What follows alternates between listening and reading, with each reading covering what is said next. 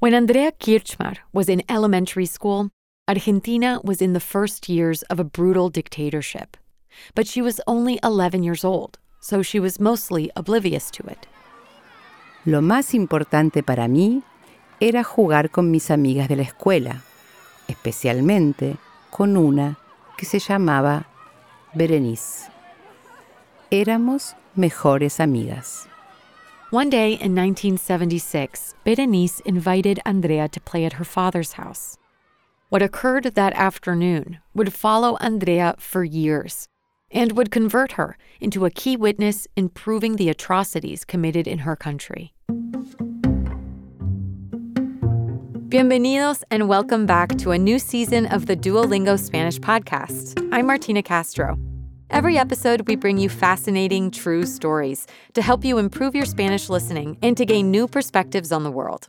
The storyteller will be using intermediate Spanish, and I'll be chiming in for context in English. If you miss something, you can always skip back and listen again. And we also offer full transcripts at podcast.duolingo.com. Today's story comes from Buenos Aires, Argentina. It's called La Testigo, or The Witness, told by Andrea Krichmar and written by Tali Goldman. Please note that you'll be hearing Andrea speak in an Argentine accent. They pronounce their double L's and Y's with a sh sound, as in ayer or calle, instead of ayer or calle.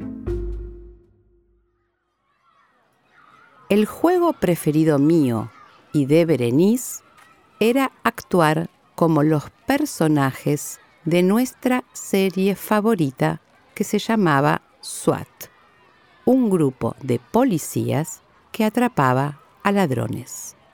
During recess, the girls would hum the theme song of this police show and would roll around on the ground, imitating the actors. Un día, Berenice me invitó a pasar el día a la casa de su papá. Sus papás no estaban separados, pero como él trabajaba mucho, se quedaba a dormir en su lugar de trabajo. Entonces ella iba a pasar los fines de semana con él. Eso me dijo ella. Andrea's friend, Berenice, told her that the house where her dad lived was very big and that it had a huge garden where they could play all day without anyone bothering them. Yo estaba muy emocionada, así que esa misma tarde le pregunté a mi mamá si podía ir y me dijo que sí, que no había problema. Unos días después me llevó temprano a la casa de Berenice que estaba cerca de la mía. Before leaving her daughter, Andrea's mom told her to take a sweater with her in case it got cold. Andrea put it in her little purse and jumped in the car. Cuando llegamos a la casa de Berenice, nos pasó a buscar un chofer en un auto grande y verde. This driver was to take them from Berenice's house to where her father lived and worked. Estábamos muy emocionadas. El viaje fue un poco largo porque la casa estaba al otro lado de la ciudad. As soon as they arrived at Berenice's father's house, Andrea realized it wasn't like other homes she had played in. It was a massive property, many blocks wide. There were various buildings and a big park. Después de llegar, el papá de Berenice me preguntó qué llevaba en mi bolsita. Yo le dije que era un suéter que me dio mi mamá. Pero él no me creyó. Berenice's dad snatched Andrea's purse from her and began to search it. Yo no dije nada. They went inside to eat lunch together. Berenice's dad sat at the end of the table and the girls on either side. This was Andrea's first time meeting Berenice's dad, and she noticed that he was very serious, dressed in full military uniform, like all the men she saw walking around the property. Unos meseros de guantes blancos nos servían la comida y Coca-Cola en botellas individuales. Para mí eso era algo nuevo. En mi casa nunca comíamos con meseros ni con botellas de Coca-Cola. Yo estaba feliz. After eating, Berenice told Andrea that she had something to show her, but that it was a secret. She grabbed Andrea by the hand and snuck her into her father's bedroom. Cuando estuvimos solas, con la puerta cerrada, Berenice abrió el armario. Había más de diez armas. Andrea was shocked to see so many guns. She had never seen one before. Yo me quedé en shock y Berenice siguió enseñándome lo que había en la habitación de su papá. Me dijo, mira aquí debajo de la almohada. Almohada is a pillow. Berenice swiftly walked over to her dad's bed, and as Andrea turned around to see what she was doing, she saw Berenice grab something Andrea had only seen in the movies. It was a grenade. Y mira esto, ella me dijo, y abrió el cajón de la mesita de luz. Yo tomé aire y caminé hacia ella. Había una pistola. Berenice and Andrea snuck back out of the bedroom without anyone noticing and went to sit in a big living room to watch a movie. Afterwards, they played pool in another enormous room where they wouldn't be bothered. Pero mientras jugábamos, escuché un ruido que me llamó la atención. Miré por la ventana para ver qué era. Vi un auto verde igual al que nos trajo hasta ahí. The car Andrea saw come onto the property parked right in front of the window. She clearly saw two armed men get out with a woman at gunpoint. She was handcuffed and blindfolded. Yo los observé hasta que no pude verlos más. All of this happened in a fraction of a second.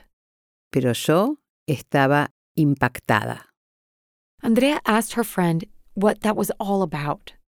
Ella me dijo que era como la serie de televisión que veíamos, SWAT, la de los policías que atrapaban a los ladrones. It's just like our favorite TV show, she told her. Después volví a mi casa sin saber que ese día me iba a cambiar para siempre.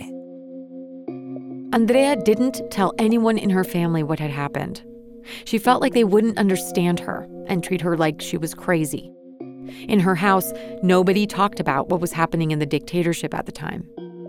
Mis padres eran parte de ese gran sector de la población que en Argentina decidió mirar para otro lado y ser indiferente. But since that day, Andrea wasn't able to look the other way, as her parents had done. She knew she had seen something, even if she wasn't sure what it was. Time went by, and the image of that hooded woman got more engraved in her mind. Yo sabía que vi algo violento, pero no entendía qué significaba la imagen de esa mujer. Yo solo tenía 11 años y esto estaba fuera de todo lo que conocía. ¿A dónde estuve yo? ¿Qué era ese lugar? ¿Quién era esa mujer? ¿La iban a matar? ¿Quién era el papá de mi amiga? These are the questions that plagued Andrea for years. En la provincia de Buenos Aires y en la provincia de Santa Fe, alguna opinión aclaratoria sobre este tan particular momento que vive nuestro país. Ustedes, por favor. When democracy was restored in Argentina in 1983, Andrea was 19 years old. She would frequently visit social and cultural organizations where people openly talked about the terrible things that happened during the dictatorship. Yo estudiaba para ser maestra. En la universidad, los grupos de derechos humanos denunciaban lo que pasó durante la dictadura. Ellos hablaban de 30.000 personas desaparecidas y 400 bebés robados. The harsh truth of what people were just starting to discuss openly gave Andrea a unique opportunity. She felt like she could start looking for answers to the questions she had carried with her for the past seven years. En ese tiempo descubrí que el padre de Berenice, Rubén Chamorro, fue el director de la ESMA durante los primeros años de la dictadura, cuando yo era niña. ESMA is short for the Mechanical School of the Military. At that time, word was getting out that it had been a secret detention center during the dictatorship. There, the military jailed and tortured political dissidents. La ESMA. Ese fue el lugar que yo visité. Pero yo nunca pude preguntarle a Berenice sobre eso. En 1981, ella y su familia se fueron a Sudáfrica y perdimos el contacto por completo.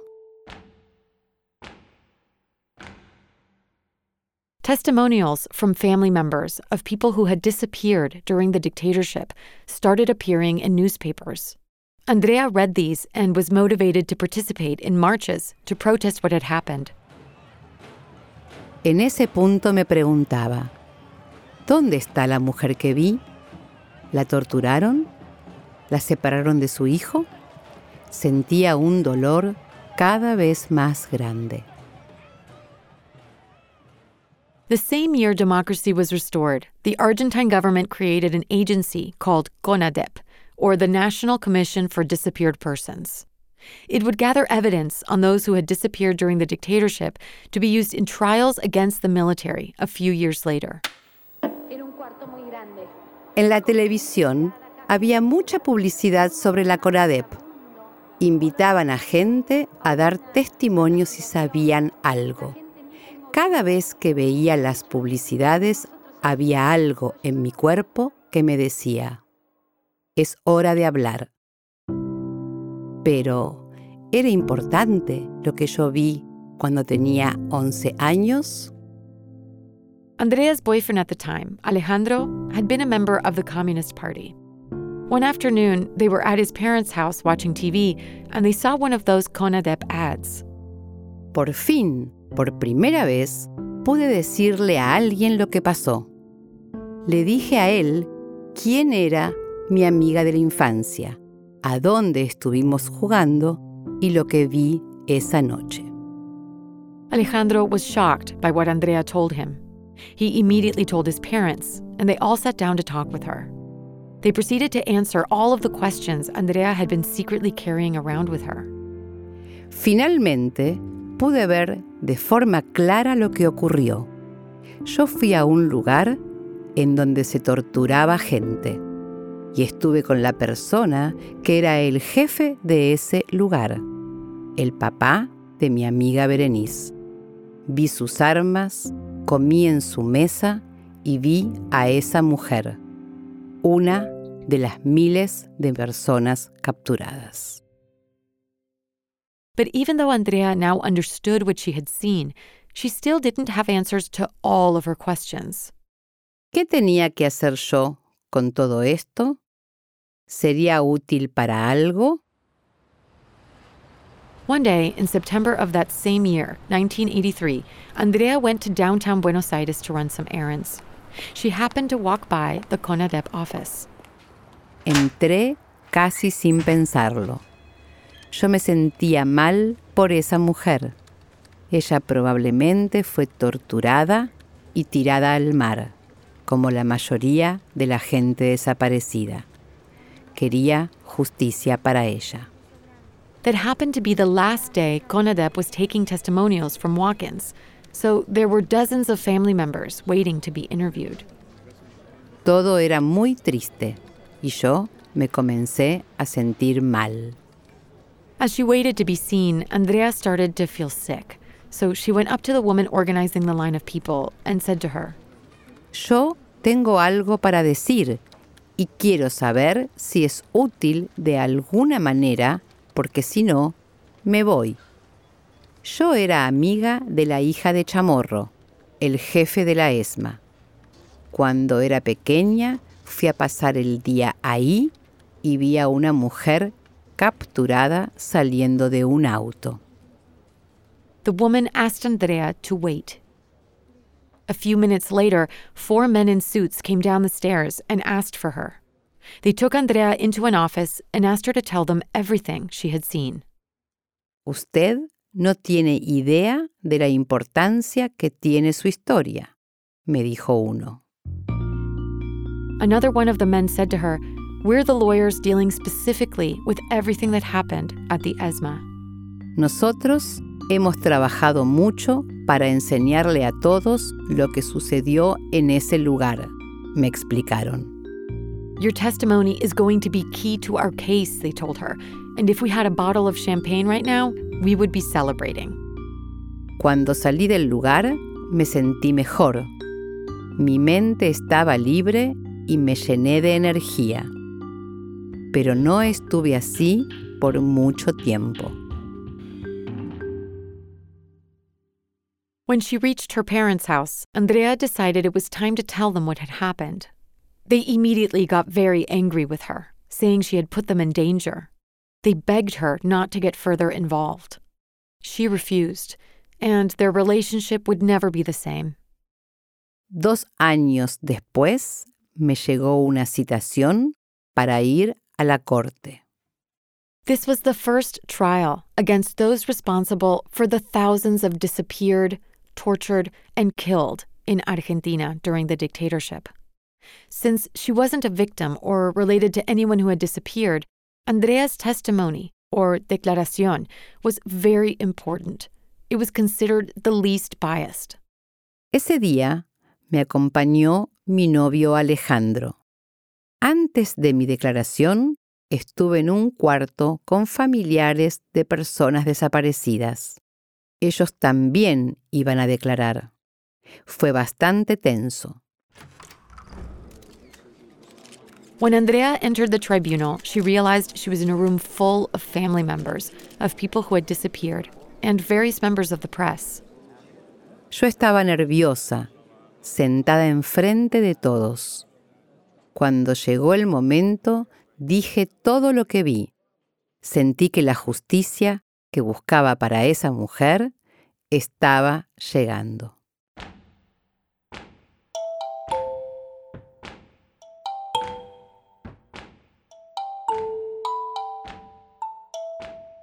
Berenice's father, Ruben Chamorro, had died of a heart attack in 1986, before this trial.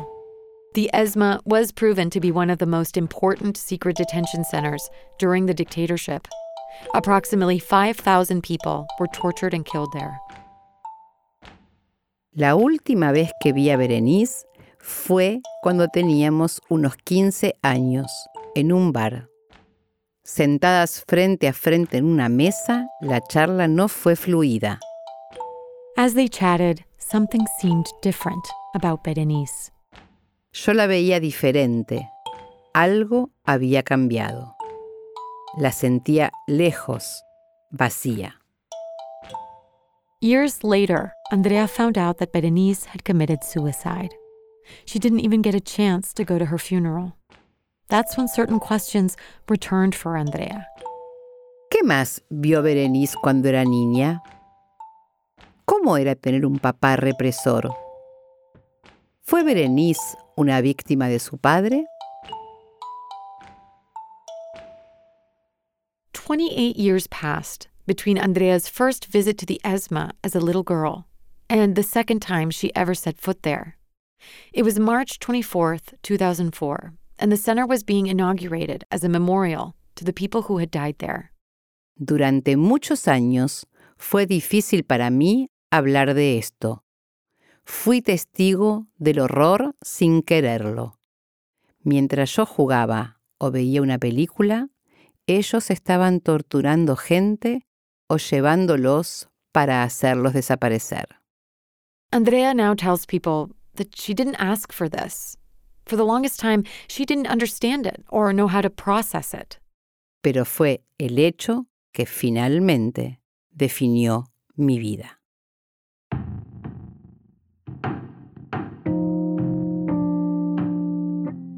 Today, Andrea Krichmar is a human rights activist. Her story about Ruben Chamorro and his daughter Berenice is now part of the Museum of Memory that was installed on the ESMA property. This story was written by Tali Goldman, a journalist based in Buenos Aires. If you liked this story, we'd love for you to share it with others. At podcast.duolingo.com, you can find a transcript of this story and all of the other episodes. Subscribe at Apple Podcasts or your favorite listening app so you never miss an episode. With over 300 million users, Duolingo is the world's leading language learning platform and the most downloaded education app in the world. Duolingo believes in making education free, fun, and accessible to everyone. To join, download the app today or find out more at duolingo.com. I'm the executive producer, Martina Castro. Gracias por escuchar.